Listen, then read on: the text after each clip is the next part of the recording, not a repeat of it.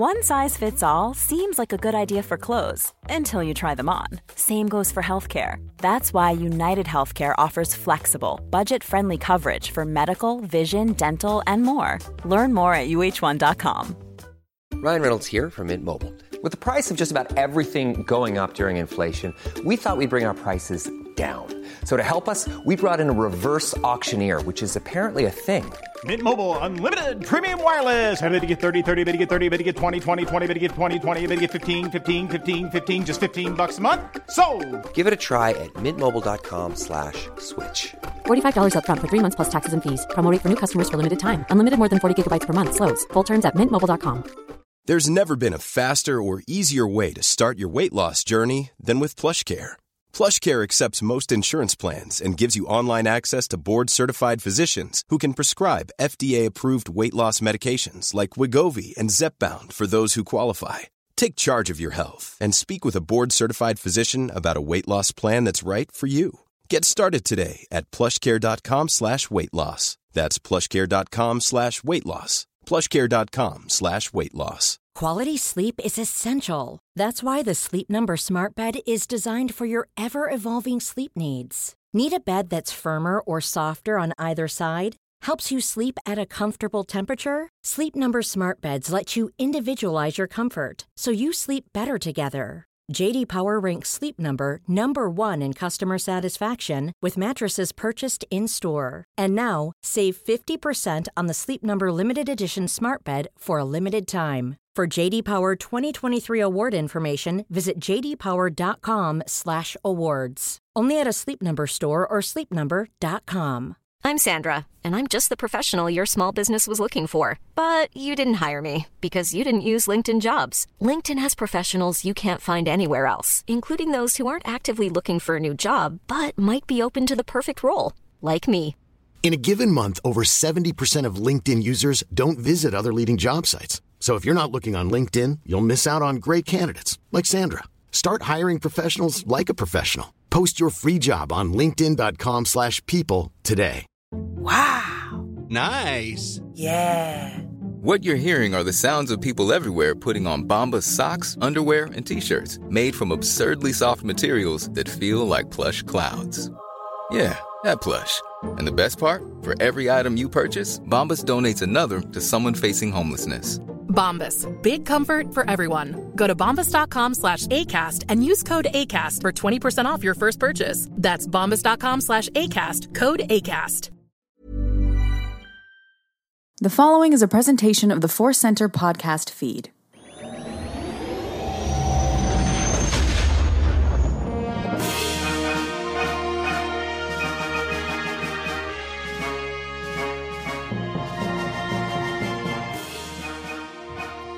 From the center of the galaxy, this is the Force Center podcast feed, and this episode is one of our deep dives. We're going to dive deep into celebrating droids. Here on Force Center, we've just been in a droids mood. Uh, we've done some Star Wars ranked about both R2 and 3PO, and that's got me thinking about droids, so I can't wait to discuss it.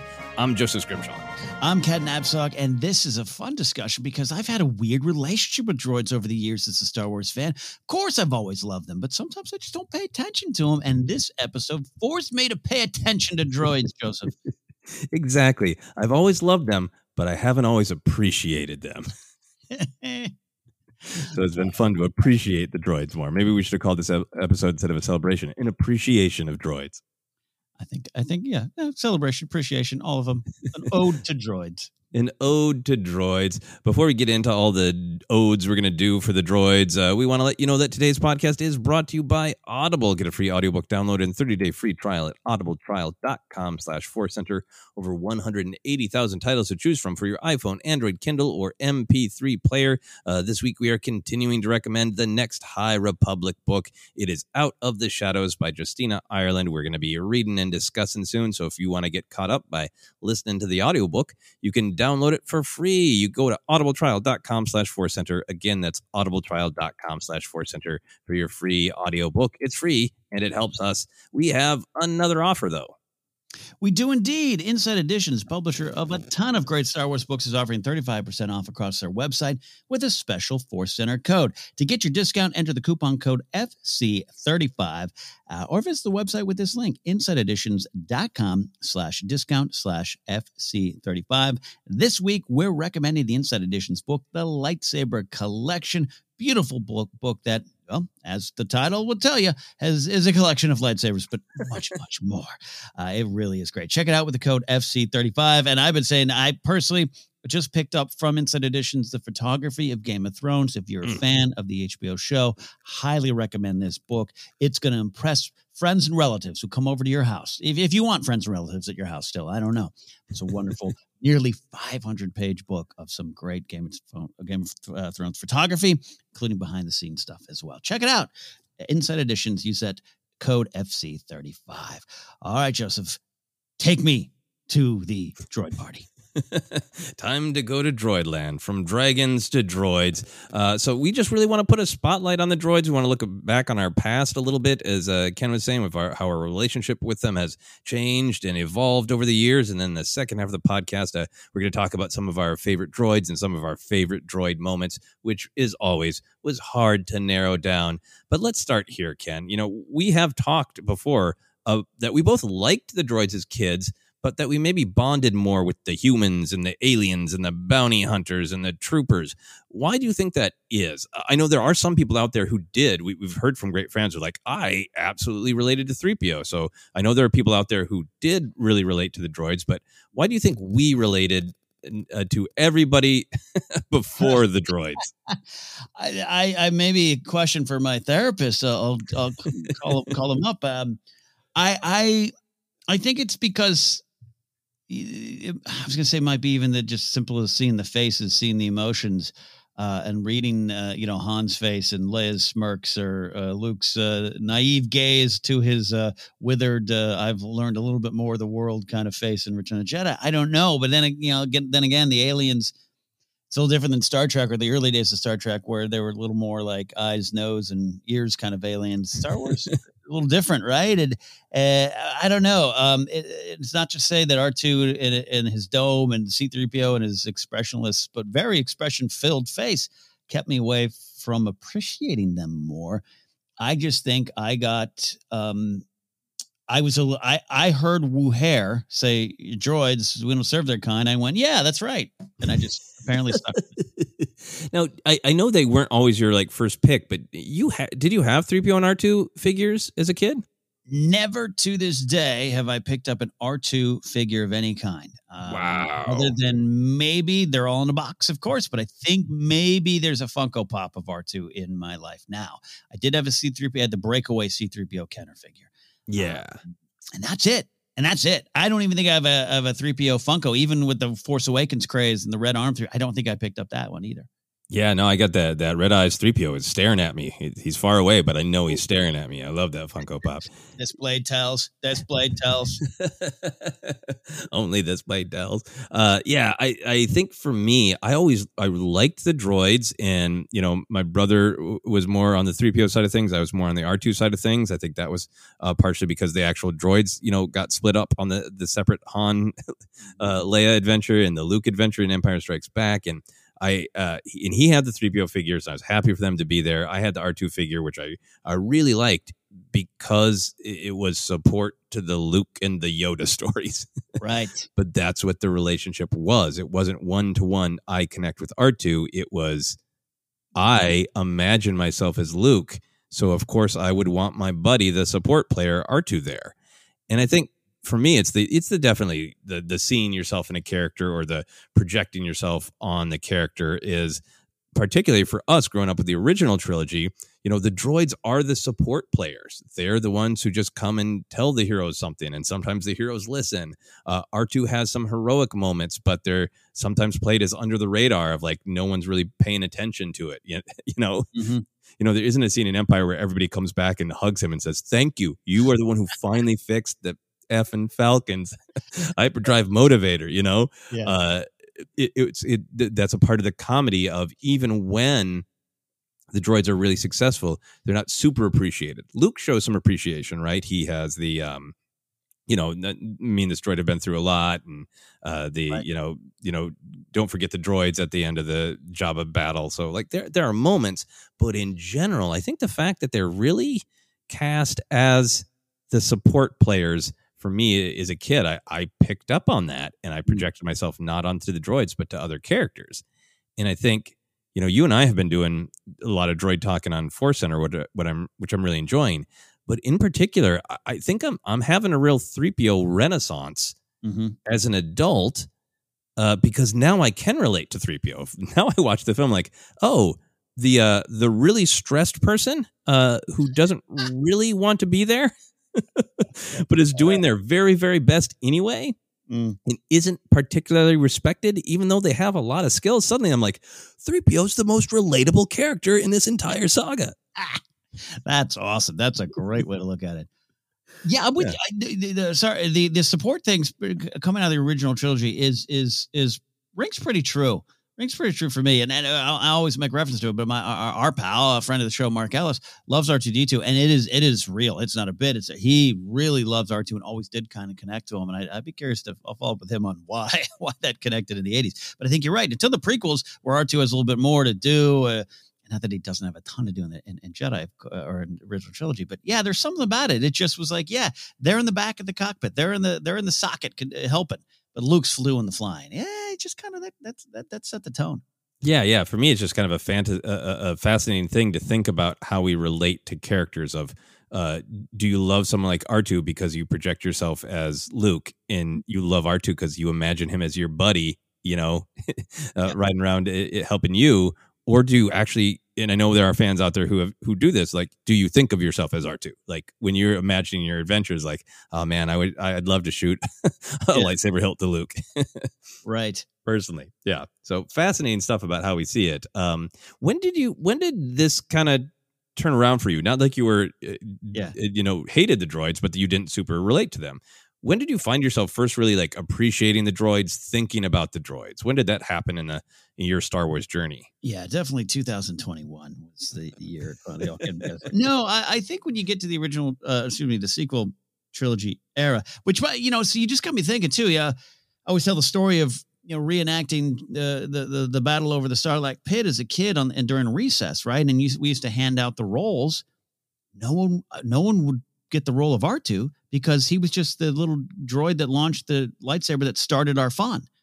Right, right. yeah, and there, there is just like a whole combat thing to it, right? Of like that is, Yeah. especially when you're a kid, that's a part of the thrill. Of imagine yourself with a blaster, cool armor, a lightsaber, a force push, and like, you know, uh, R two has oh, it was only shocking Ewoks in the butt at that point. Yeah, yeah, yeah. And so, so to take that and to, and and go into the sequel era, where you know you're happy, it means something that three three PO and R two are back, and then even coming out of Force Awakens, where you start like, oh, R two didn't have as much to do, and it made me start to question how much I uh, how much I appreciated R two and how much I, I do feel he is part of the main cast. Right? It just R two D two is there. He's the hero. He's part of the team. So I think that's when I first started doing. And then uh, we're going to get to some of the conversations around droids and and what they mean and what they want to be. Uh, you know, their meaning to be, I should say. Yeah, Uh, that started to grow. But I, I think honestly, I will tell you, you and I having conversations about being aware that we don't appreciate it, and then Ri- Rise of Skywalker comes out, and and three PO is absolutely one of my favorite parts of that movie, and I know is for, for you and a lot of people, Mhm. and it it just sings, man. It's the comedy, the humor, the purpose, and it almost feels like looking back on the previous eight movies and going, "We got you, three PO. We're going to give you some give you some shine." Yeah, absolutely. I, I think that's there's been so much great stuff uh, uh, recently, um, it, it- and I think my uh, in general my appreciation of droids has increased because of the just the huge amount of variety. Mhm. Um, I, I think the first time it, it started to change, like when I was quite young, like I said, I played with R two all the time because I really liked him as a part of the the Dagobah world set, and then Mm. he did get to do some cool things in Return of the Jedi. So so I think I was a little bit more R two focused as a kid. But even then, when those when the droids cartoon came out, I was I was really vexed by it, and I you know I it, it would because it was like I like them and it's Star Wars, but we're a Jedi, we're bounty hunters, and like Boba Fett shows up, uh, but which I'm I was thrilled that Saturday, but the the droids as the center uh, didn't grab me, Mm. and I think it, once I started rewatching them on VHS as like a teen, like and seeing droids is more than just like 3PO and R2. I think I really started liking them when I started to like, really focus on the variety in Empire. Right, there's a bunch of cool droid moments. There's um, uh, I think uh, K3PO dying Mm-hmm. in the Hoth base. There's E3PO swearing, you know, Ichuta. There's the fact that IG88 is, you know, I, I loved him as an action figure, but you know, really appreciating like, look at this weird, Yeah. you know, uh, monstrous thing. Mhm. 3PO being blown apart gives so much more gravity and and pathos to a droid. So as a teen, I started being like a little bit like, yeah, but they're they're really interesting.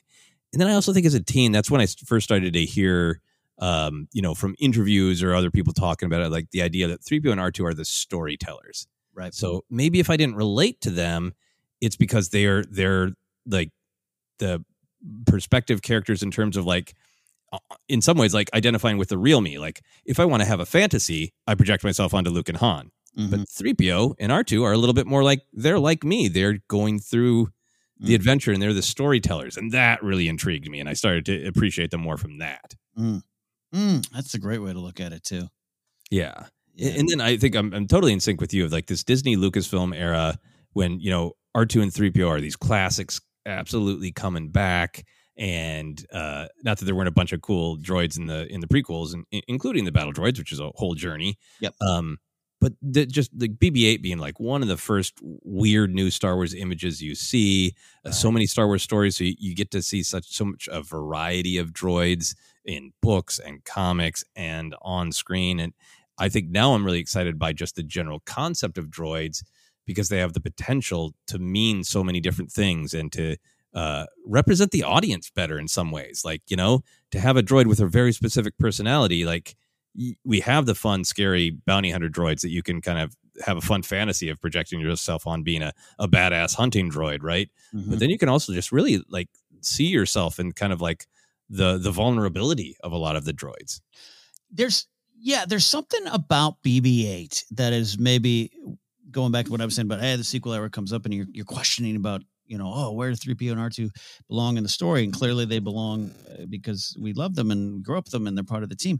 BB-8 comes on. I, I, I look at BB-8 as this first round draft pick that comes out hi, highly touted and just exceeds expectations for me personally. I love from that first trailer to the first moments you have with BB-8 on uh, in the Tuanul village and everything. Like I was on board, and it just showed me that like this was it's part of the magic, it's part of the mix. And if we're building a gen- new generation, we definitely needed a new droid. Uh, that you know, I I don't. I haven't. I don't have too much of a problem with what they did specifically with R two in the sequel era.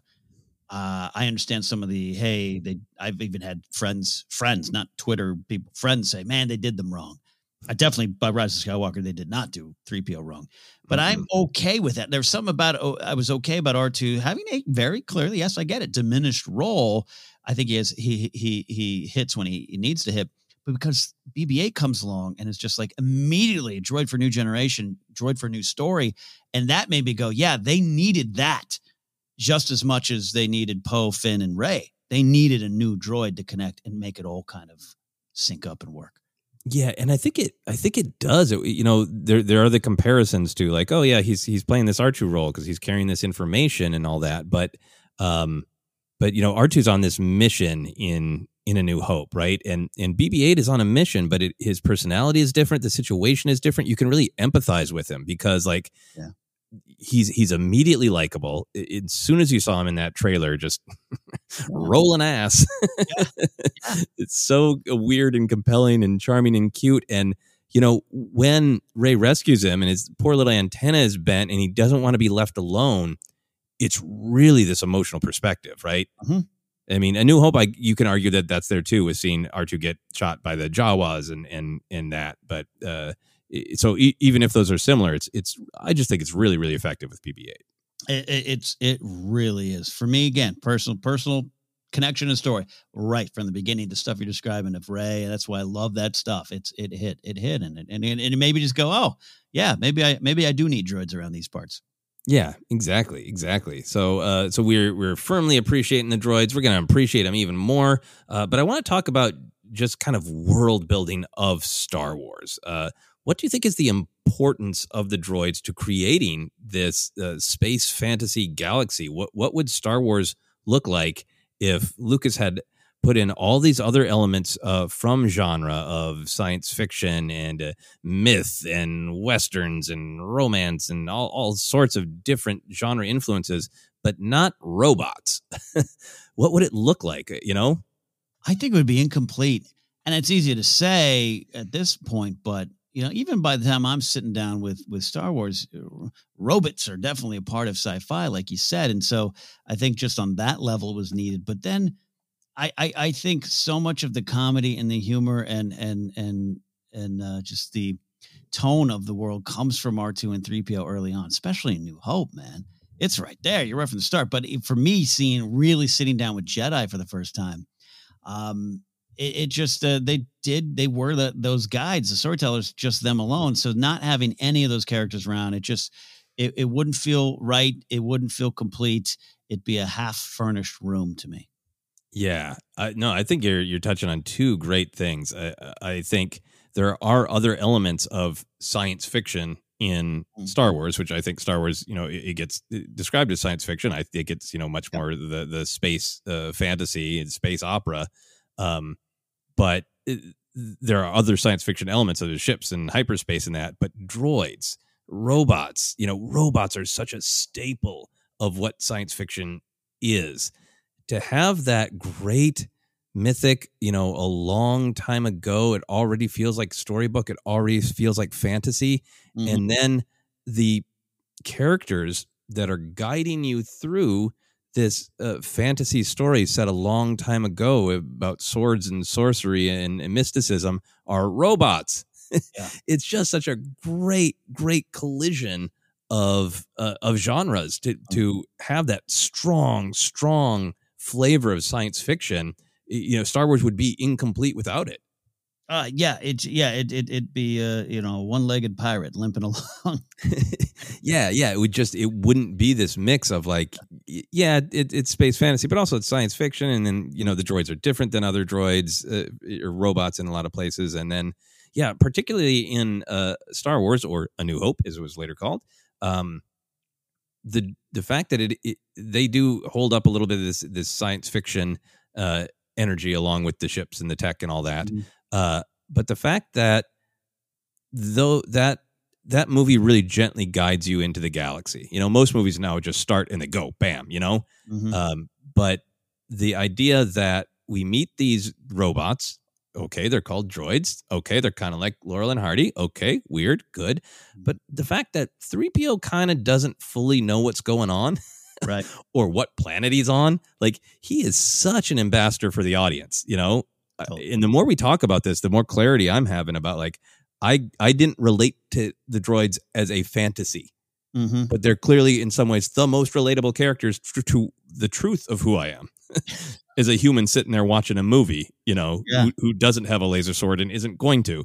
Uh, I technically have many toy la- laser swords, but yeah, like he's the one who's like, okay, uh, we're being attacked. I, am not even clear which ship is which. I don't know what planet is on. I don't know which way to go. I don't know who, who who's this kid. What, what I don't I don't even know what my other partner droid is talking about. What does he want? it's really relatable to being brought into this weird world. Yeah, and there's a little bit of uh, a softer landing, especially if some of the you know, bad things. Uh, Jawas getting R2 is one of the first bad things you really see and feel in Star Wars if you're watching it and you're young. And again, whenever your entry point into Star Wars, uh, we understand. But for me, it was like a softer landing because it wasn't like a wasn't a dog, it wasn't a human, it wasn't Luke getting hurt right away. But then when it does happen with the Tusken Raiders, like um, you know that affected me but you know what i mean like it was just kind of like exact what you're saying it took me into the world i was wondering myself what was going on and i didn't feel as afraid of the world because i was watching this trash can on wheels fall over exactly, exactly. So, eh, talked a little bit there about how important they are to the world building, and in particular, the 3PO and R2's uh, tour guiding of A New Hope. But eh, going into the actual kind of world of Star Wars and how it relates to the real world, what do you feel like the droids like represent? What what are their like real world, you know, functions, you know, or, or corollaries? You, you mean in terms of what i want to make sure i'm answering specifically here. You, what what what uh Yeah, let, let, let, well, let me share a, a thought and see if, if you're on the same page. I think I was I was kind of trying to answer this uh, my own question that I wrote down No, no, about the importance of droids to, to world building. And my mind really started spinning on how important it is that the droids are the workers, you know, uh, that they're the ones who make everything go, like everything falls apart in the galaxy if if droids don't exist, right? If if all droids just shut down, like there there would be chaos, right? Yeah. Um, and just the important of, importance of that sort of perspective that we fantasize about these heroes doing these cool, amazing things. Um, but the droids are the ones who are always there, just making everything in the galaxy actually function. And if you want to look at Star Wars and relate it to the real world, like that, that's a really important idea to have there, right? Um, I think it, it's so supportive of the theme of Star Wars of everyone matters. In in the galaxy, droids are often not as respected. Uh, you know, looked over by a lot of people. In the, uh, you know, just assumed like, well, yeah, they're there to do the thing, and and don't pay attention to them or whatever. They're just doing their job. That's where they're supposed to be. But then we, as, as viewers, get to know them as characters with personality, and and once you start exploring that sort of theme of like, yeah, you you shouldn't be judgmental about somebody who's just doing solid work to get the job done. Yeah. No, no, this is a great point, great discussion point here. I, I see if I can answer directly, but I think you know, look at the original, look at the prequel era, and, and you're dealing with some of the stuff there. But um, Wuher throwing the droids out is is is discrimination at the at its highest. yeah, there's a scanner to make sure that Scanner. your kind can't come in the bars. Yeah, And that's have- pretty harsh. Yeah, we have some uh, interesting new, uh, you know, canon or canon Jays and stuff about Wuher and, and his upbringing and, and separatists and whatnot, and, and and that works for me. I actually enjoyed that wrinkle, but uh, let's go with what's their new hope. But I love, and, and this kind of, I don't want to dance too much into uh, the next questions uh, that we're going to be asking here, but the sequel era. Where we, even as a society, are asking some of these questions about uh, the working class, or or people sometimes and often marginalized or considered less than when they shouldn't be. And this era, we ask those questions a lot more than we used to, and maybe we still need to ask them. And it should make sense that in Star Wars, even our own characters and stories are going, you overlook these droids. R2 is the greatest hero in the galaxy. Did you not pay attention to that? you know, and, and, and asking and finding their true place. And, and, and I think so they do serve, they are there literally making things go, fixing things. Think of the Treadwell droid. They can't fix a Falcon without that Treadwell droid there doing whatever a Treadwell droid does. Uh, I, I, uh, gonk droids, power droids, they're completely needed. They're completely woven into every little corner of the Star Wars story, making it go, like you said. And uh, it's important for our characters to realize that. Yeah, like e- even down to like the the moment in uh, uh, m- many moments in Revenge of the Sith where you know the fate of the galaxy is being uh, you know decided as Anakin and Obi Wan battle away on a lava planet. You got those droids just floating around like uh, I'm I'm supposed to be panning. Um, I'm trying to do my panning. like and, and it's just it's it's one of the great world building things that I think Lucas and then all the other creators uh, who, who have uh, picked up uh, the various batons ha- have done such a great job of of like kind of like it, it's one of those things that droids make Star Wars feel real because the exciting fantasy is going on and then just all around you in the background the droids are keeping everything going. I yeah, that's one of my un, un, underrated Star Wars moments when Anakin lands on the droid and the droid's like, "Whoa, hey, hey, whoa, all right, And- go. I'll go with you." And there's one great shot too where where they're balancing on the vein, and one kind of like is it's almost like coming there to check out what's going on, and then going, oh no no no no, this is not for me to be involved in. Get out of here! Get out of here! Gets out of there. Yeah. Uh, final thing for me on, on this point of like uh, of what they mean to to Star Wars and what it would be like without them. I'm so fascinated always that that one of the themes in Star Wars that I, I mention a lot, we talk about a lot because I think it comes up a lot is the idea of the rigid and the mechanical versus the flowing and the organic. Um, So many examples of this, but I always go to Luke turning off his targeting computer and listening to his instincts and the intuition of the Force.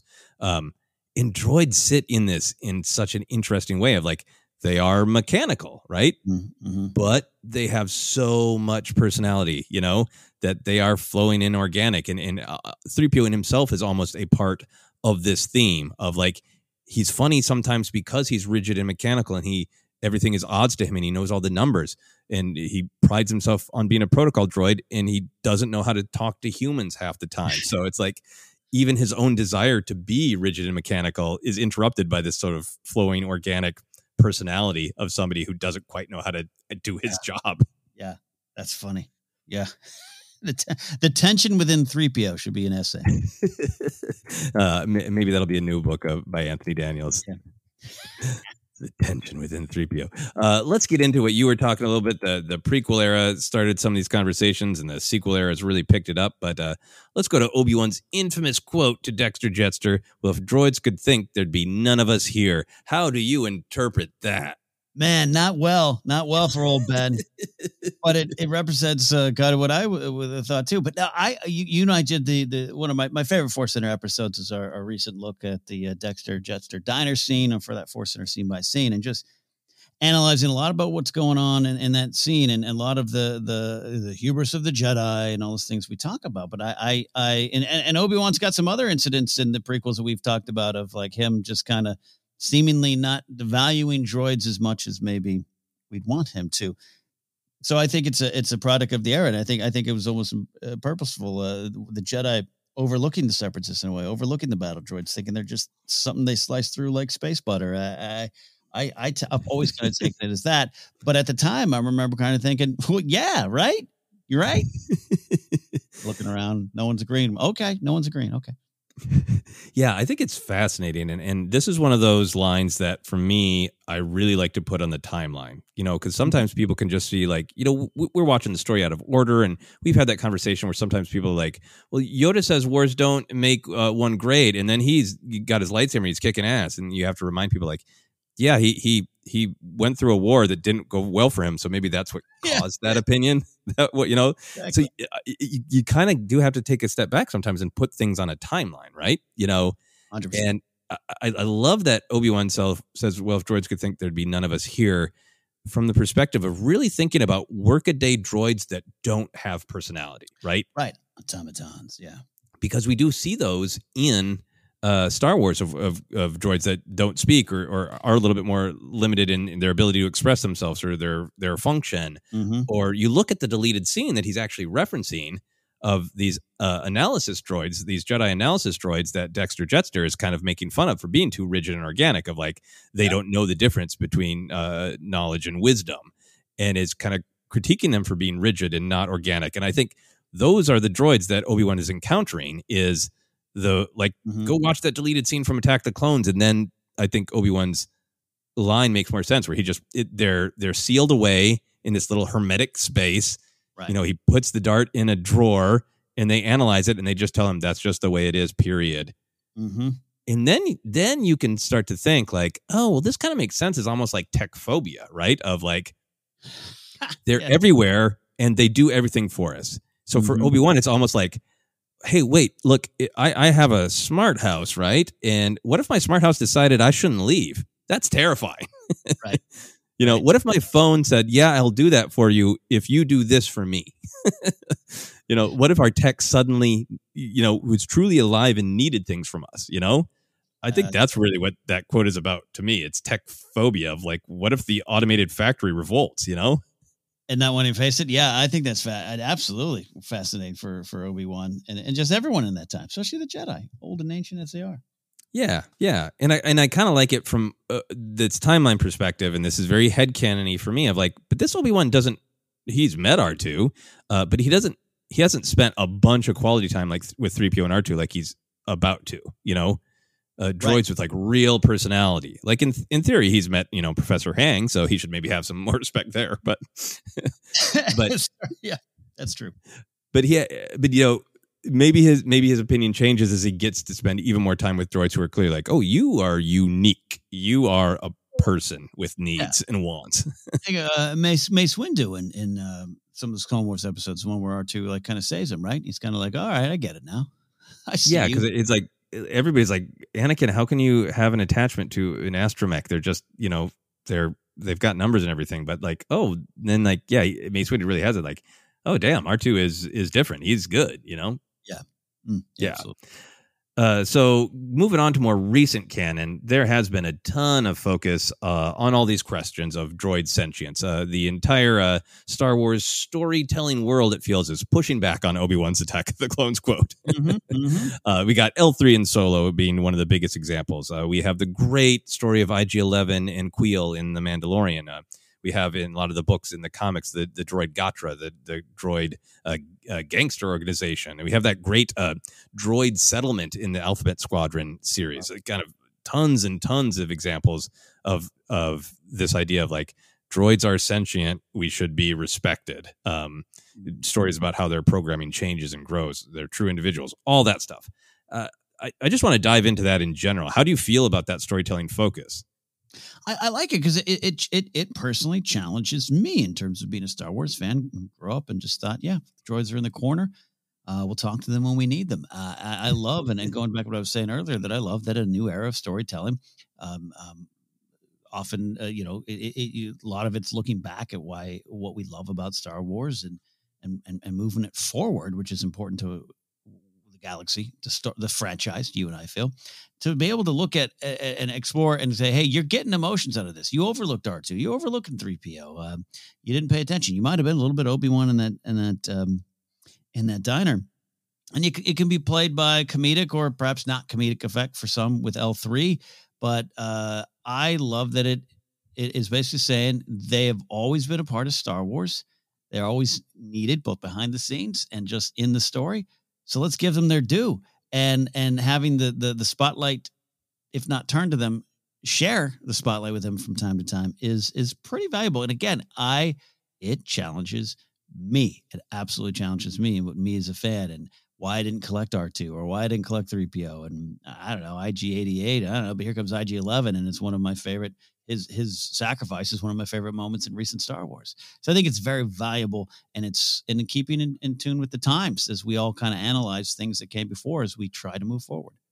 I th- yeah, I think you just nailed it with the, the the last thing you said. I think it is natural evolution, right? It, I think it's natural for for uh, other generations to look at you know prequels and the sequels and go like, wow, there's this there's this fascinating tension that like, uh, 3PO and and R2 and and other droids clearly have uh, personality and they clearly have you know uh, fear and excitement and joy and uh, few of our heroes respect that.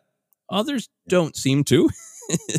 it seems like most of the galaxy takes it for granted. So let's just dive into that. And I love that it just becomes uh, actual storytelling of you know different people in the galaxy having more or less respect for the droids, or droids standing up and saying, uh, "This is who we are. This is who we can be. This is who we want to be." We're going to fight for our perspective. It, it's just to me, it's a natural evolution of the storytelling, and I, and I really like that. Yeah, and and and and and, and, uh, I, I think generally handled pretty well uh, overall. But uh, yeah, um, and again, vi- again, I, I'm speaking from personal experience of just of of of you know not not wanting to collect. I I never had an IG88 character or figure. And I, I, our pal, old pal Mark Donica, co-host on the Jedi Alliance days, like that was like his favorite character. And even back then, 2014, 2015, I was like, how? How can that be your favorite character? Uh, legend stuff included. I don't understand why. And, and, and I love that the story's like, hey, we're going to try to either explain it or analyze why. Why? Yeah, yeah, absolutely. Um, yeah, and I think eh, going into the sequel trilogy era, um, I think this kind of this tension of how much respect our hero is going to have for droids, I, I, it's such a great character developing thing for Rey. You know, Mhm. throughout the trilogy, Rey has just such utter respect and kindness for for droids. You know, starting with uh, BB-8 and the the running thing of every time I see him, I check on that on antenna. Uh, building to Rise of Skywalker, where she really lets 3PO know that he is seen, heard, respected, and just the huge importance of D-O as a character and Rey's respect for him and everybody's respect for him, e- even down to Poe of like when he calls him Cone. Uh, I can't remember if it's Cone Face. Uh, uh, yeah, it's Cone Face, right? Because otherwise, Coneheads it would be a Saturday Night Live reference. and then and he and Finn he's like it's D-O. He's like yeah, sorry D-O. Yeah. It's like you even get that moment where Poe in that kind of roguish Han Solo be like, yeah, yeah, whatever. Like, oh no, no, yeah, sorry, you have a name. Yeah. You know, there's just so much in the sequel trilogy without it being explicitly a, a story about uh, uh, respecting the droids that there's an evolution even there Mm-hmm. and it and it does so much for our human characters uh to make the droids pop make them relatable to show that respect Yeah, I think that Rey moment we've talked about it before, but it I, I it's one of my favorite moments in the, in the sequel trilogy and, and speaks to a lot of what we're talking about and speaks to the previous eight movies. Look, I, the the you know Han calling him goldenrod and tapping on the shoulders, it all worked for me then, and it still works for me now. It's also a little bit in keeping with Han as a character, uh, but again, to have Rey in that moment say no one no one knows the odds better than you, it just it is kind of uh, it all all roads lead to that moment, including the D-O stuff too, which is equally as important. And Finn kind of going, "Hey, it, tur- it turns out uh, this droid knows a lot. Uh, we should talk to him." But just everything about it that that's a big overriding uh, theme that comes up a lot, and and that Rey moment is is the perfect example of it. Yeah, and, and I just love D-O being this this chain of empathy, a chain of people helping one another, and D-O himself super relatable. So yeah, lots of great uh, storytelling uh, with the droids moving into the future. Uh, I got one other question here for you in our our first chunk. Do you think Marvin the paranoid android would fit in the Star Wars galaxy? Absolutely. Uh, and, and, and in a way, there's already example of, of, of, of how he would fit in. But uh, I, I've been, I've been rewatching the 2005 movie, uh, which I actually, I, I do love more than other people do. And I'm an old school Hitchhikers fan. And I think it would work in front of Warwick. Warwick Davis is actually in the costume for that one. Alan, Alan Rickman voicing him. I, I think he absolutely would work. He he would be perfect foil for a chopper or a, an R two D two. It was a little more well. They're cynical too, but you know he's just so down. He's so down on himself, and he's so just uh in his head. And to have uh have uh that droid be in some high tension situations in Star Wars would be, I think, funny, but also you could find some uh, purpose in it. Yeah, yeah. I think th- for me, what's uh, so interesting about it is he Marvin in Hitchhiker's Guide is just such a, a clear comedy character. You Mhm. know, bits about talking to doors about whether or not they feel like opening today. Yeah. is it's so clearly comedy, but because the droids have always been able to handle these different levels of emotion of like you you, you can relate to them you you can really feel for them uh, they can be badasses but they they always and have often carried comedy. That it's one of those weird moments where somebody a character from something that is explicitly comic almost feels like they could fit into Star Wars because you can see a Marvin like droid being like yeah me and the ship have been talking. And uh we're not opening the doors to the refreshers anymore. Yeah no bathrooms for you guys. Like there's a it somehow makes sense for the uh the comic sensibilities of Star Wars. Uh, it does. It does. And Han would be like, Han would be like, "You talking to L three? Are you talking to L three? Sounds like talking." Sounds like Marvin's been talking to L3. That's that's going to be trouble for the organics right there. Yeah. All right. Well, we're going to take a quick break and then we're going to be back to discuss uh, some favorite droids and favorite droid moments. Let's see if we can actually keep it to just a few. All that in a moment.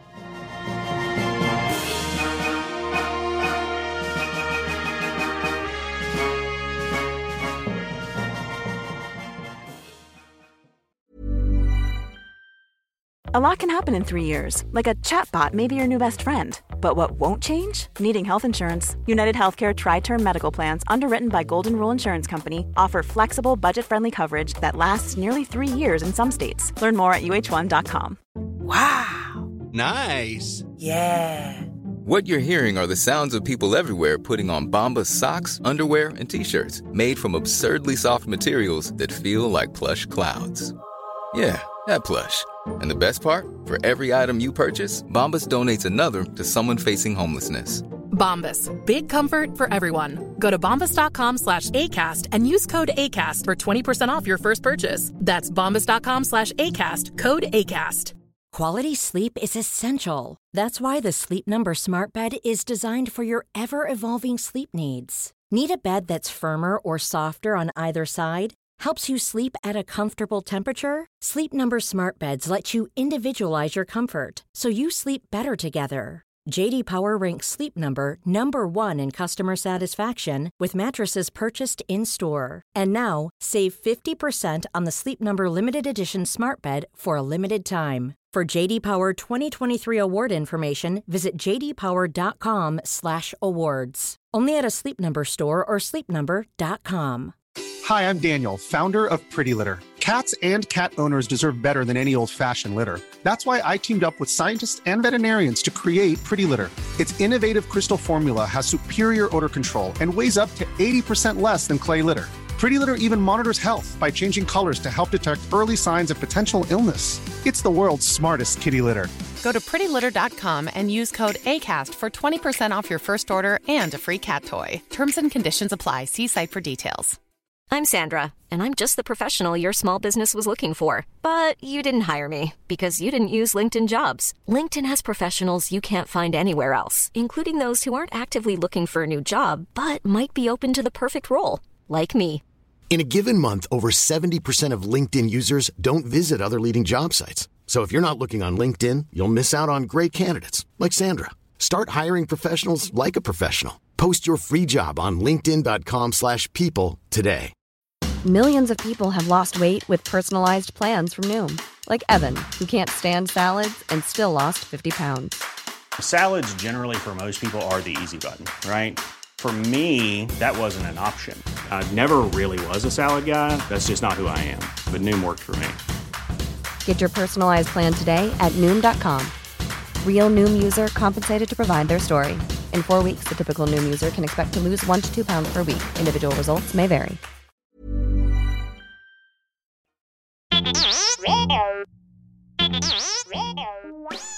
Hey, Force Center friends, make sure you're keeping up to date on all the great content from Jennifer Landa. Whether it's YouTube, Instagram, or TikTok, you whippersnappers, Force Center's own Jennifer Landa continues to bring you fun, informative, and insightful laughs and moments. Also, Jennifer brings her experience and perspective as a Star Wars loving mother to her DIY projects, blogs, and more. So be sure to head on over to jennylanda.com. That's J E N I L A N D A.com for articles like how to make your own Darth Maul sneakers or 10 unique Star Wars baby gift ideas. Follow Jen on Twitter and Instagram at Jennifer Landa and on TikTok as Jennifer Landa 1138.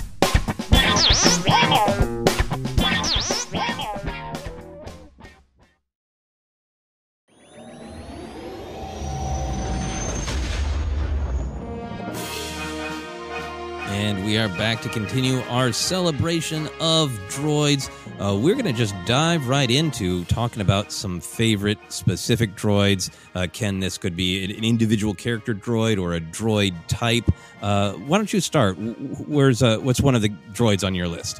Well, I'm uh, I'm doing that thing like when you're talking about music, where you sneak in a new song talking about classics. I'm going straight for Gonky, drafting Gonky onto this team. It's just something I love about the use of them. That I was really I moved and touched by that little moment of Omega said, "You're defective like us," and and just kind of pulling that droid. Then him having a bit of a, a Gonky having a hero mo- moment.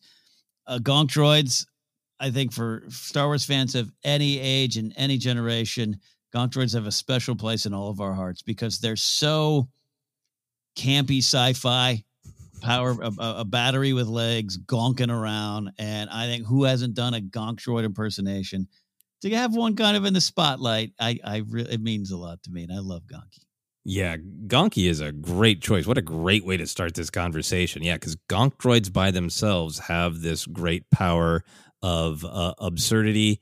And if you want to dive in, right? I mean, like if you talk about droids as workers, like you are a large battery. You're like a you're a battery. Yeah. that like ah extension cords are a problem what's the solution a battery that can walk over here is it's like absurd but it's also so fascinating right yeah uh and i and i think partially because that noise of just the gonk gonk is just like it's a part of the soundscape yeah. of Star Wars. And uh, you know, going back to the the Power Droid action figure, it's been around for so long. To really have one on screen that that gets a focus. Mm-hmm. and is clearly embedded in in the Bad Batch's life for everything from their actual purpose yeah of using power which is so great to see to weightlifting to a table Yes. But then Gonky still has personality and a name. Oh, it's it's so great. Yeah.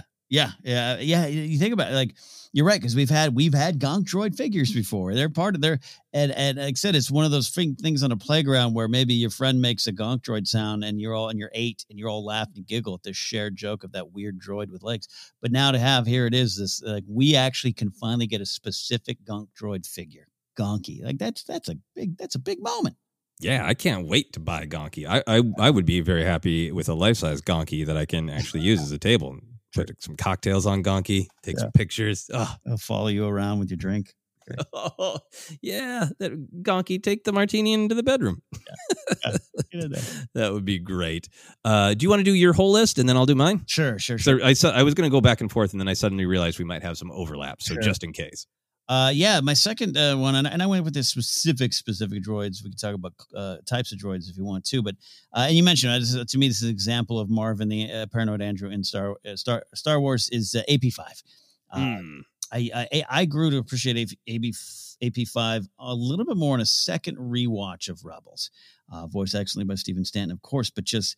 Uh, it, it, draws a lot from Alan Rickman as Marvin in the Hitchhiker's movie and just the overall vibe. But Uh, there's something just there's some there's there's something about the character that pulls in there. I, I have such sympathy and empathy, but I just find myself rooting for AP5 a little bit more and offers some of that in, in, in a breakneck uh, serial adventure wild world. Him kind of every time he's around, things slow down and allows me to appreciate a little bit more and appreciate what's going on. And then he sings in space, which I initially hated and, and now I think I love. and he's an RA7 droid, right? Correct. Yeah. Yeah, so I mean that that's another thing for me again growing up in the original trilogy era with those figures that you had the Death Star droid figure. Yeah. And it's so great to get into these eras of storytelling where, you know, uh, the Power Droid and the Death Star droid are now characters with names and personalities, you know? And uh some of the AP5 stuff that I really really enjoyed and appreciated is uh, that perspective on what he used to be, right? That he, he's got some great takes on sort of like the rebellion from the perspective of of a droid, you know, of I used to be with the Empire, but I'm not anymore. Yeah, that that double agent droid episode. Why that's why it it, it it hit more on on later viewings over the years, where it is about his his identity and droid identity. It, it's it's it's pretty powerful when you look at it in that way. Uh, and just and I can I can uh, why I think I love that singing moment, which it caught me off guard. By, by the way, this was like the end. This is towards the end. We're building towards some big stuff, and and you know, uh, it's filler, and and and all those kind of conversations popped up. But now I look at it and, and knowing the whole story of Rebels, and I'm not worried about what is this week going to be in terms of big plot. When he's singing and he's feeling just peace, he's and then the lights of the ghost come up because they're rescuing him, and he's like, "No, please don't, please don't rescue me." And I'm like, "Man, I feel that. I, feel it more than than I ever did before." that he just needs that moment of peace. Yeah, just let me go. Just let me go. I've earned this. yeah, that's some heavy stuff, right? For Yes. for Billy being silly singing in space. Yeah. Yeah. That's some heavy stuff. That is a great pick. Uh and and who's your who's your third? Final one. I, I thought I, I thought is this is this a too obvious of, of answer for me? And then no, I, I've just I've always loved what they did with this character, uh, and that's K2SO. I, I I just same thing about what used to be what and, and what, what he is now. But I think I always I always say choice over programming with K2SO because that's where it ends up. And I I'll be damned, man. His death still gets me, perhaps even more than the other deaths in Rogue One, and that's saying a lot because the Bodhi Rook one has great uh, symbolism to me, and and I'm moved by all of the deaths, but his is the first. And again, going back what I was saying of I'm young, I'm watching, you know, Return of the Jedi or New Hope, and and bad things start happening in the galaxy, and I'm seeing it happen to the droids first, and it was like a it pulled me in, but it was a softer landing. I wasn't watching, you know, Luke getting electrocuted yet. Um, and uh, you know, uh, I I I was pulled in by that. So it it it, pulls in by that uh, or, or connects to that for me, where his first death was the easier one to take. But then I was like, oh no, they might be doing they might be doing more. You know, they this this is, could be the first death of many, and it, and it shocked me, and I was so sad to see him go, and, and the choice is powerful, and the lights going out. It, it's it's a, a bittersweet moment for me, but I, I love K2SO because because he worked in the comedy and everything about him, and Alan Alan Tudyk doing a great job with that character. I think K2SO is a, a great pick. I, I think one of my uh, my favorite comedy lines in Star Wars is uh, "Did you know that wasn't me?" Yes. After Jyn shoots the other KX uh, series droid, uh, it's a funny line, but it it it, gets to uh, a lot of what's going on with K2SO. Of, of there is, with, without really being super explicit about it, there is a lot about droid agency, right? Um, Mhm.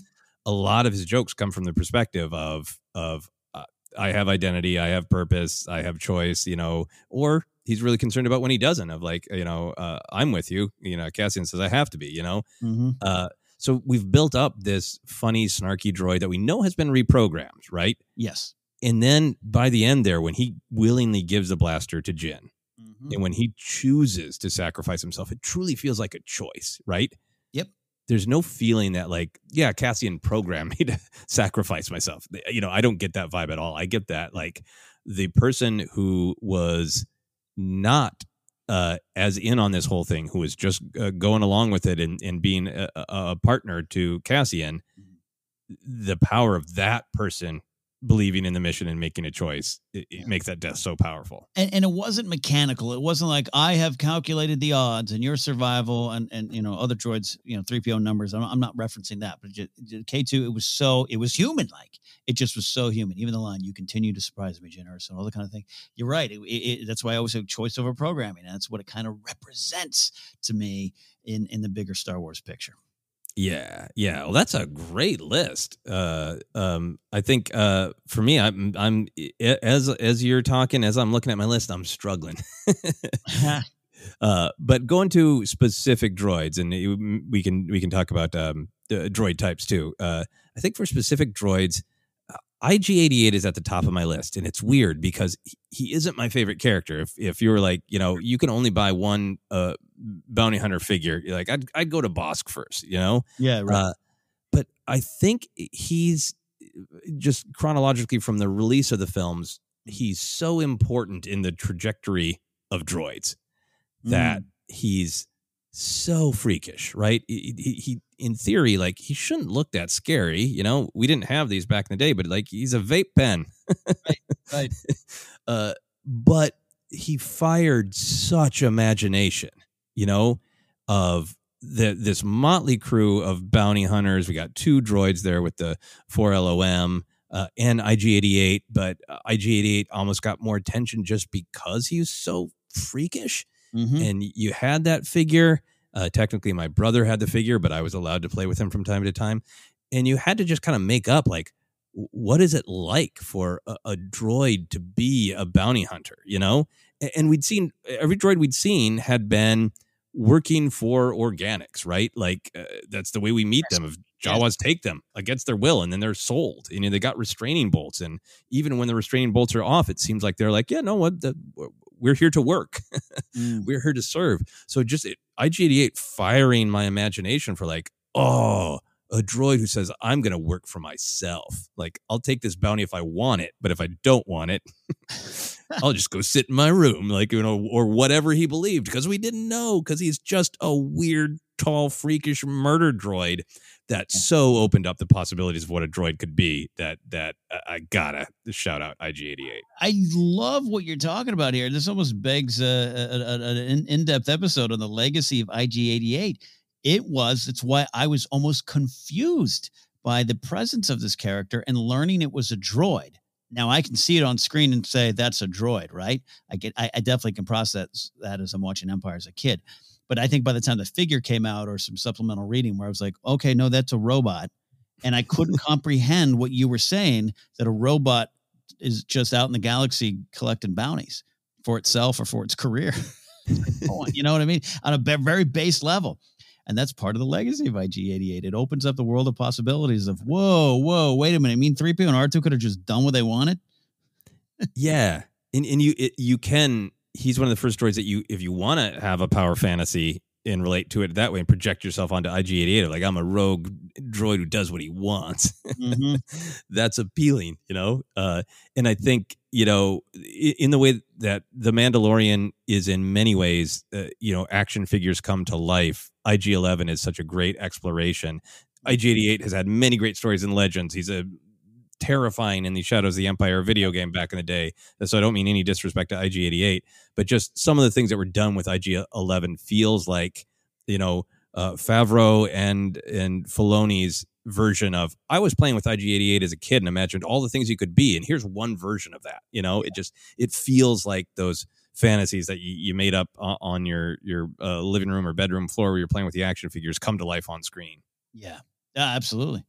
Yeah. yeah. so absolutely love that. Um, for my second one, I'm going to go to uh, a not screen place, mm. and uh, this is this one kind of surprised me that I was like, no, that's got to be in my list. Uh, it is uh, ITO or uh, Ito, I think, is they they seem to be uh, shortening it uh, from Alphabet Squadron. Um, that's a great choice one of the you know weirder droids in all of Star Wars, introduced in the very first film of the Imperial interrogation droid, looks uh, just this terrifying black ball of uh, uh, science fictiony tools, and then also just a syringe from Earth, which always entertains me. But this is like you know it, it's a convincing moment in that first film of it's scary in the way that door slams down, and the way that Vader looks like he's just there to watch this droid do you know unspeakable things to to try to get information from poor Leia Organa. Like it's terrifying, successfully terrifying. Yeah. Uh, and I love the story in Alphabet Squadron that it's reprogrammed. For those who haven't read, reprogrammed as a as a therapy droid. Yeah, and doing a really great job, but gets has moments come up where, you know, uh, uh, much like a, a, real therapist in real life, he's got his own issues. Yeah, and and those moments where he he's tempted to go back to the old ways and like there's a description at one point of his syringe twitching. Right. Of like i could solve this problem the old ways but i'm not i'm not gonna you know? There's more to it than that but yeah, it's yeah. the, uh, the books i don't want to spoil it. But just it's one of those moments where you know the canvas of star wars is so big in almost any eh, character in any particular droid you can pluck out of the background you can tell a really interesting story with and, and IT-O is such a symbol of that to me. It was a great use of the uh, uh, of, of the of the droid of the droid type and it's it's a haunting character and one that uh, I, I went on quite a journey with that character and and, and loved the concept and, and it was you could have done that concept wrong and i think i think uh, alexander freed did a wonderful job with that character yeah, just really, really uh, nailed that character. Uh, yeah, and I think for my final one, um, I'm kind of putting three PO and R two in, in the Hall of Fame here. Yeah, yeah. Uh, you know, three three PO. Like I said, I'm I'm really obsessed with three PO uh, these days.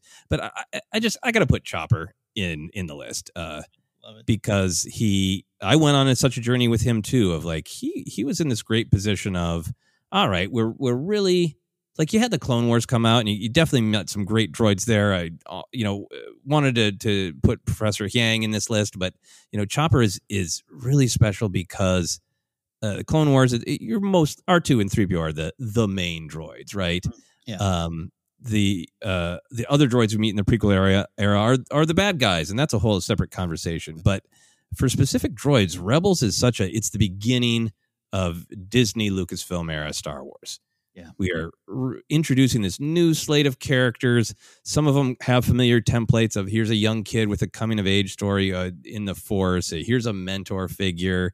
Uh, you know, here's a, a, little bit of the rough and tumble kind of character from Zeb. Mm-hmm. So there's this real spotlight on who's the droid going to be, you know? Right, right. In this new era. And Chopper at first uh, feels a little too wacky for me and feels a little bit like, why is he doing pranks?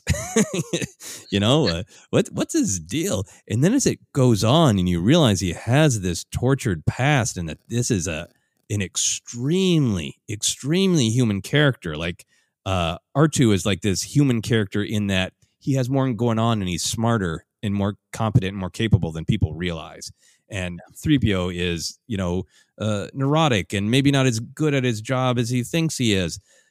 But Chopper's this droid where it's like he might not even be able to rationalize to himself why he's doing that.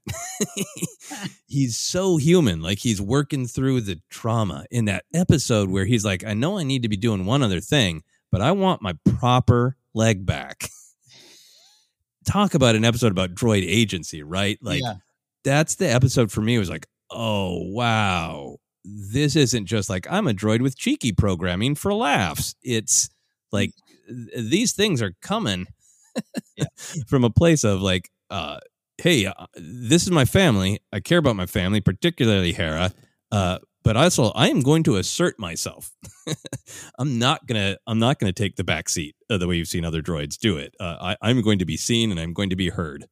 Yeah, yeah, that no, that episode, yeah, we, we- celebrated that one for good reason, and and I can't wait to we, we turn our eye and analyze a lot of things. in Rebels, we'll, we'll do that eventually here in Force Center, but yeah, I, you know, I started Chopper the fart bot. I used to call him, uh, you know, ironically, uh, making fun of uh, you know Filoni's voice. I didn't know at the time, um, but I, yeah, there's just something about he goes from perhaps trying too hard and uh, you know jokey whatever it goes to he, he's a war veteran that's part of the story and and if you allow yourself you you, you get behind him and, and i do think that episode was a turning point for a lot of folks Yeah, yeah. So shout out to good old Chopper there.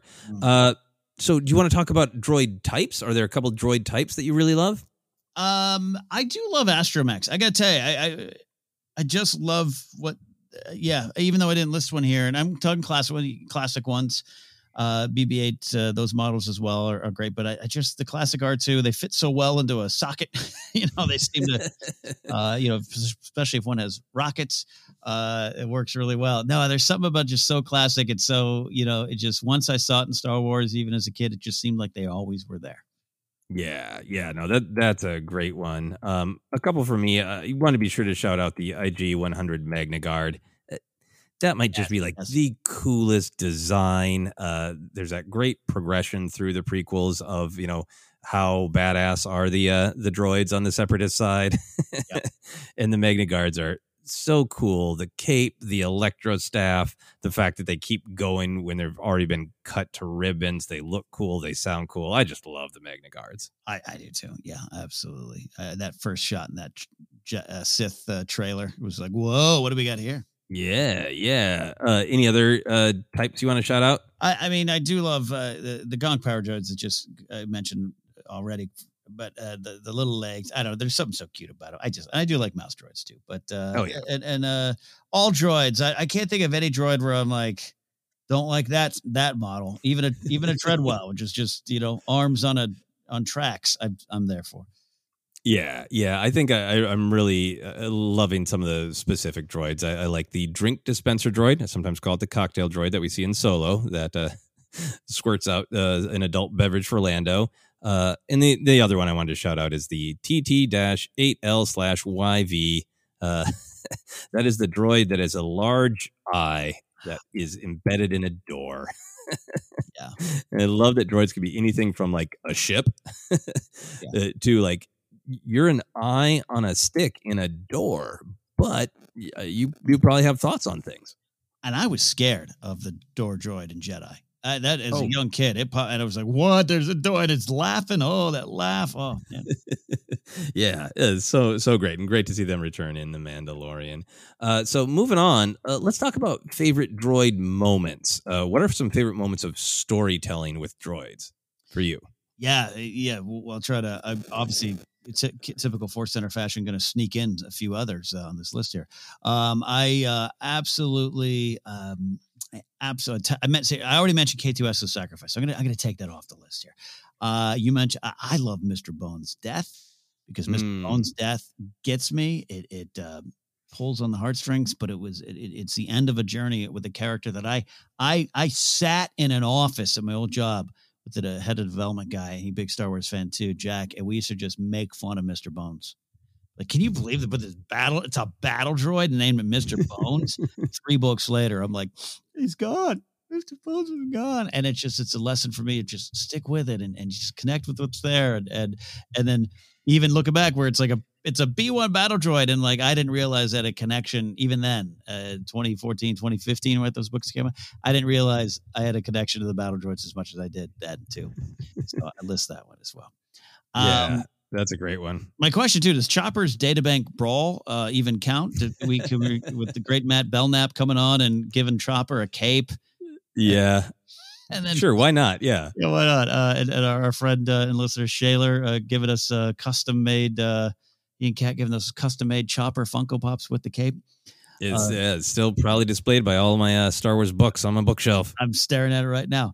Um, then um, uh, I love so I I love L3's conversation with Qi'ra. That whole little uh, Lando has a thing for me, and Han loves it. Like it, it- it's Phoebe Waller Bridge just doing what she does well. It's it's the character of L3 that I do generally really do love L3. I, I- I know there's some great bigger questions around the character, and some people just didn't like her. I, ah, all right, I get it. But that scene is the scene that I just like. Nah, I'm I'm there for those kind of droid conversations, and and Emilia Clarke did so well. It's just a fun scene. I can almost hear them laughing between takes. It's so good. I just it it, it humanized uh, you know L three in a way I needed, I guess, to to to connect with her. So uh, I love that one too. Yeah, I mean to quote L3 about L three scene, oh, it works. It works on multiple levels. Yeah, and then the final, I, I the final one, going classic, uh, R two launching the saber uh, and push, but but Mm. also combined with pushing three PO off. Th- this it's so easy to overlook. Again, in that era, what starts the action? Three uh, R two launches the the lightsaber, and then the party starts. But really, the party doesn't begin until he gets up there. He missed that mark. We're done. We're done. Luke's got a phantom kick his way out of that trap. Uh, so you need him there, and then just saving 3PO, man, the the befuddled, confused 3PO, because that's kind of how I felt as a kid, going, "What is happening? What is happening?" But R2's got the plan, so I, I love R2 there. I I love uh, the, the the party don't start till I launch saber is a, a great R two D two song. Yeah, that is just one of the top droid moments, top R two moments, top Star Wars moments. That R two is really such an important part of one of the coolest moments in all of Star Wars. Yeah. Uh, so that's great. So uh, that that's your main list. You got a, any runner ups? No, no, that that's uh, that's kind of it. Uh, I mean, uh, there's some bigger R two moments too. Uh, I snuck them all in, and there's a lot of droid moments along along the way, along the way. But uh, I love those ones. Yeah, yeah. Uh, I got a long list of runner ups, but I'm going to try to keep it to, to my main list here. I, I already snuck a couple in. Uh, that panning droid flying away from Anakin and Obi Wan, that's up there.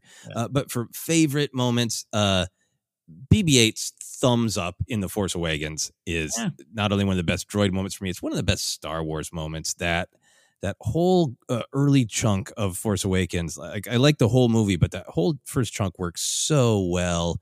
Uh, Rey and Finn meeting, uh, uh, you know, BB-8 and Rey meeting, all that, and just moving through to the uh, the, the chase with the Falcon.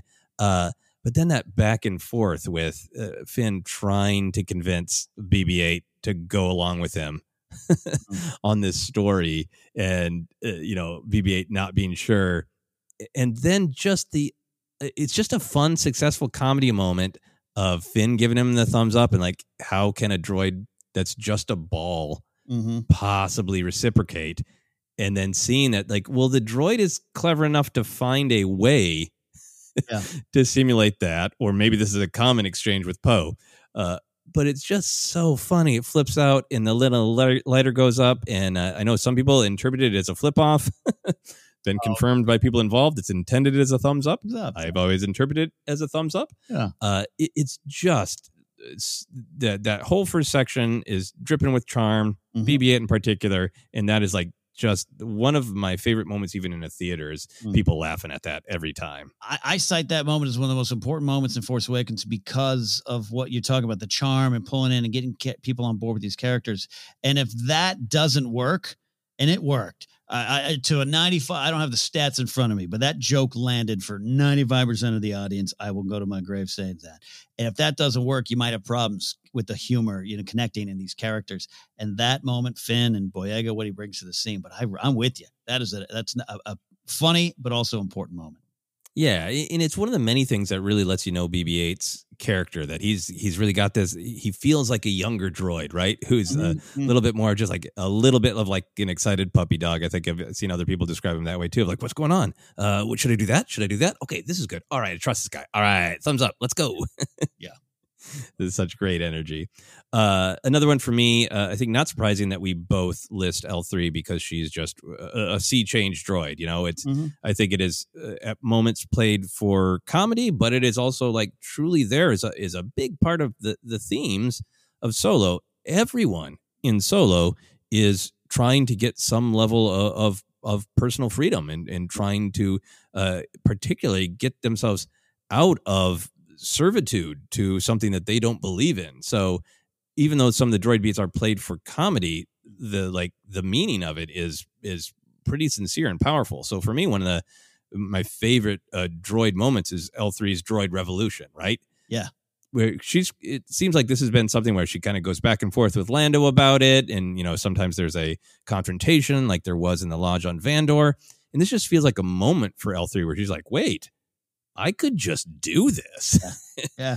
the fact that it's a discovery of like, this is the way it should be. I'm doing this. And then that scene of all of those charming droids who um are really like look like they're, you know, kind of beaten down and not treated well and doing their work like suddenly not just revolting and running out or getting violent, but just kind of like having that party, right? It, it it just so feels like like humans who've who've worked for a bad company and a bad boss, and somebody comes in and goes, you know what?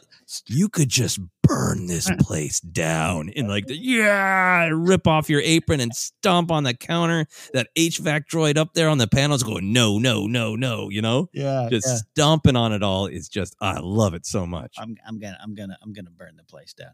Yeah. Uh, uh, no, I, lo- I I love it. I I I I, I it wor- it works for me, and it and and and in keeping with the themes of the movie, it, it- you're absolutely right. I think it's a key part of it. But uh, I just love the energy in it, and I love um, it, it, L three is a very unique droid. Yeah, very unique, very powerful. Uh, and for my last one, I'm going to a super weird place, Ken. Uh, I'm going to the uh, not even uh, fully canonical Freemaker Adventures. It's a, a Lego show. Yes.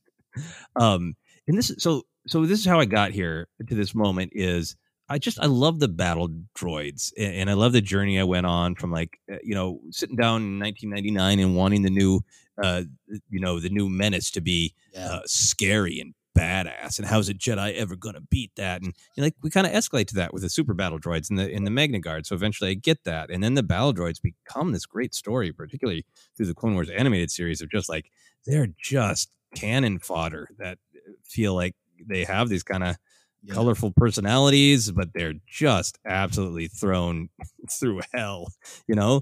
Uh, and, and then that really gets played with if people wanting to play with the battle droids. We get that with mr bones uh, some great stuff there. Uh, but then the freemaker adventures there is a uh, battle droid. Uh, this is in the original trilogy era so it's a battle droid who survived all this uh, been reprogrammed and his name is uh, roger O R dash G R.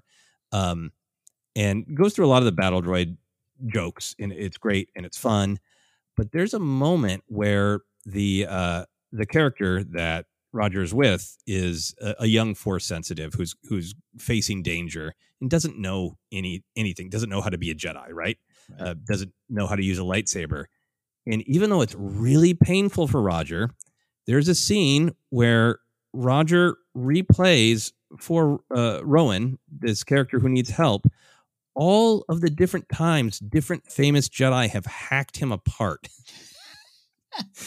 and it's really funny. It's it's strung throughout the series where he he remembers different battles and what happened to him.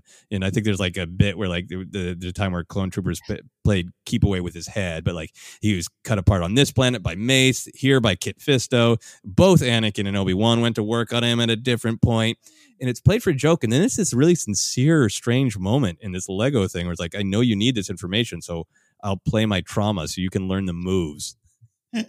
you just I've always danced on do I just put on Freemaker Adventures and watch it in the background? You, uh, uh, but now I think I gotta have to get on that dance floor just to see that scene alone. it, it's just it's just such a great droid moment. I just had to honestly put it on because it, it encapsulates all of the battle droid stuff I love. Where like, eh, they're cannon fodder, and there's there's humor and humanity uh, in that story, and this is the moment that really pulled that out. That's great, great, uh, great, great uh, droid moments. Ken, any anything else that you wanted to mention before we start wrapping up here? Uh, no, I was going to say uh, you and I just uh, uh, appreciate the underlying droid uh, battle droid humor in the Clone Wars of one finally getting promoted, many getting thrown off ledges. It, it's it's been fun to track. You and I finding a great comedy and just great Star Wars moments in those those battle droid story. The bat the ballad of the battle droids. The Ballad of the Battle Droids, and I think the the title of that would be "Why." so great, right away in the Clone Wars movie, where Sash just throws one off the cliff with the force because she's angry. And yeah. Why? uh, all right. Here's here's a final question for you, Ken. Yeah. Uh, if you had a droid, what would you ask the droid to help you with in your real life? Not not in your Star Wars life, but if Yeah. droids were suddenly real. well, as an uh, uh, owner of a iRobot Roomba, I kind of feel I have this answer now. Um, though that is uh, uh, Grace's uh, droid, to be clear. I mean, it has a name and has an app. We put it to sleep. It's uh, it's an Wow. its name's Vaxi, after our former uh, the dog we lost, Ratsy. Uh, and uh, yeah, it and it's and it just it's so weird. And Roombas, these aren't new; these have been around for years, right? But we finally got one over the last year it's so weird how just giving it a name and you can kind of talk to it and send it and it does its own thing. I it comes into my office and I I literally be like, "Oh, hi, Baxi." and it starts as a joke. It starts as like, "Oh, isn't this cute? I'm talking to the vacuum."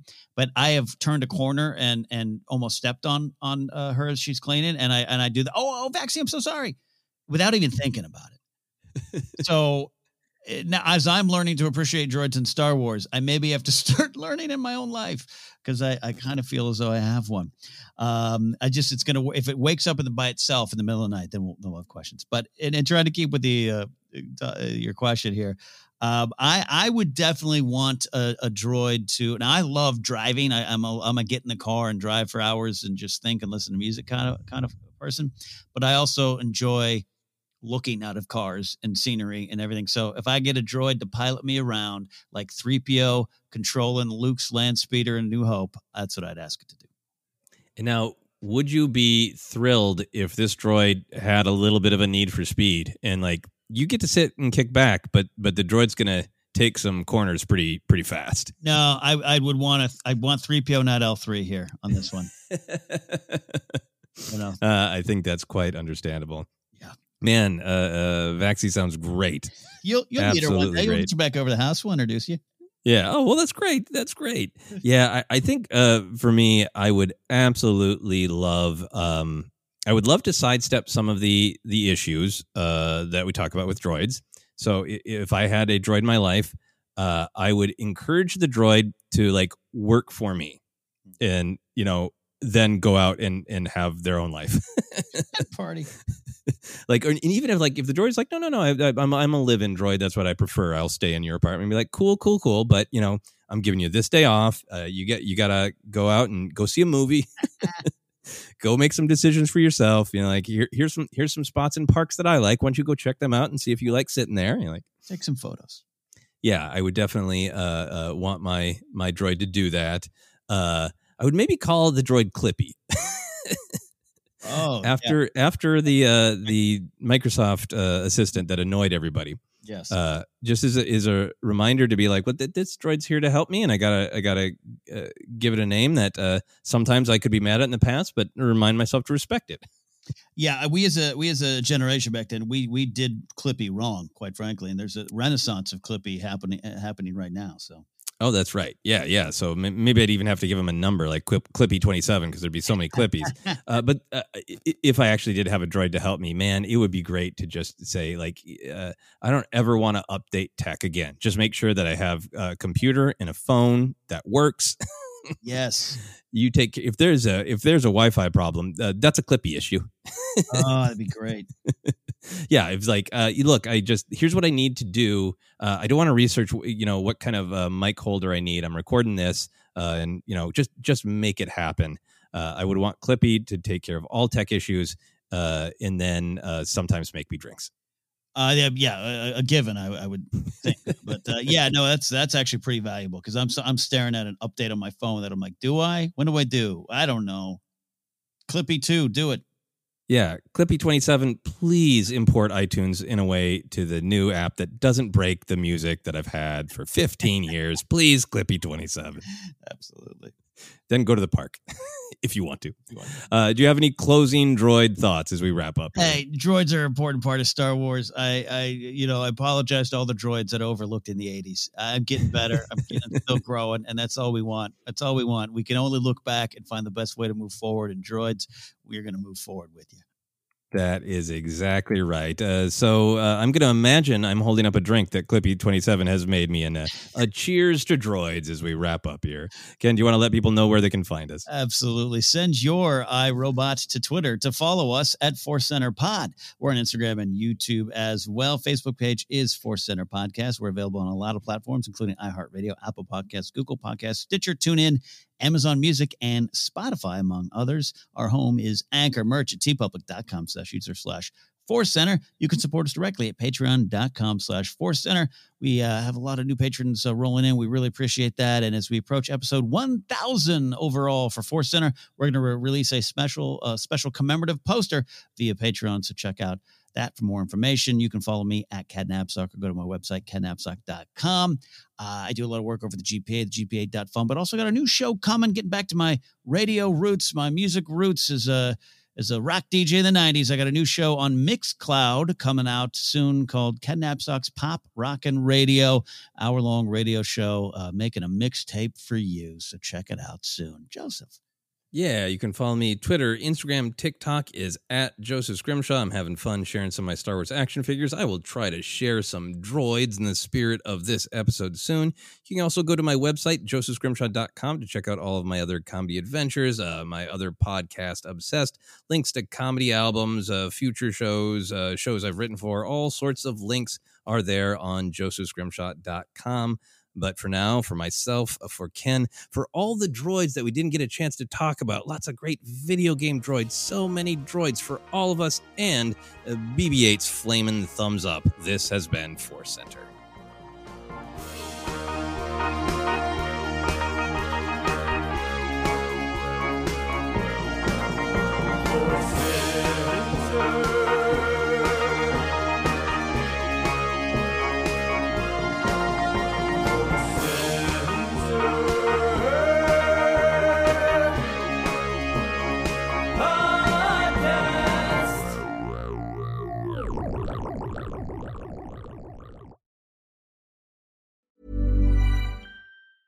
Hi, I'm Daniel, founder of Pretty Litter. Did you know cats tend to hide symptoms of sickness and pain? I learned this the hard way after losing my cat, Gingy. So I created Pretty Litter, a health monitoring litter that helps detect early signs of illness by changing colors, saving you money and potentially your cat's life. Pretty Litter is veterinarian developed, and it's the easiest way to keep tabs on your fur baby's health right at home. Go to prettylitter.com and use code ACAST for 20% off your first order and a free cat toy. Terms and conditions apply. See site for details. Planning for your next trip? Elevate your travel style with Quince. Quince has all the jet setting essentials you'll want for your next getaway, like European linen, premium luggage options, buttery soft Italian leather bags, and so much more. And is all priced at 50 to 80% less than similar brands. Plus, Quince only works with factories that use safe and ethical manufacturing practices. Pack your bags with high-quality essentials you'll be wearing for vacations to come with Quince. Go to quince.com slash pack for free shipping and 365-day returns. When you make decisions for your company, you look for the no-brainers. And if you have a lot of mailing to do, stamps.com is the ultimate no-brainer. It streamlines your processes to make your business more efficient, which makes you less busy. Mail checks, invoices, legal documents, and everything you need to keep your business running with Stamps.com. Seamlessly connect with every major marketplace and shopping cart. Schedule package pickups and see your cheapest and fastest shipping options from different carriers. With rates up to 89% off USPS and UPS rates. And with the Stamps.com mobile app, you can take care of mailing and shipping wherever you are. Make the same no-brainer decision as over 1 million other businesses with stamps.com. Sign up with code program for a 4-week trial plus free postage and a free digital scale. No long-term commitments or contracts. That's stamps.com. Code program.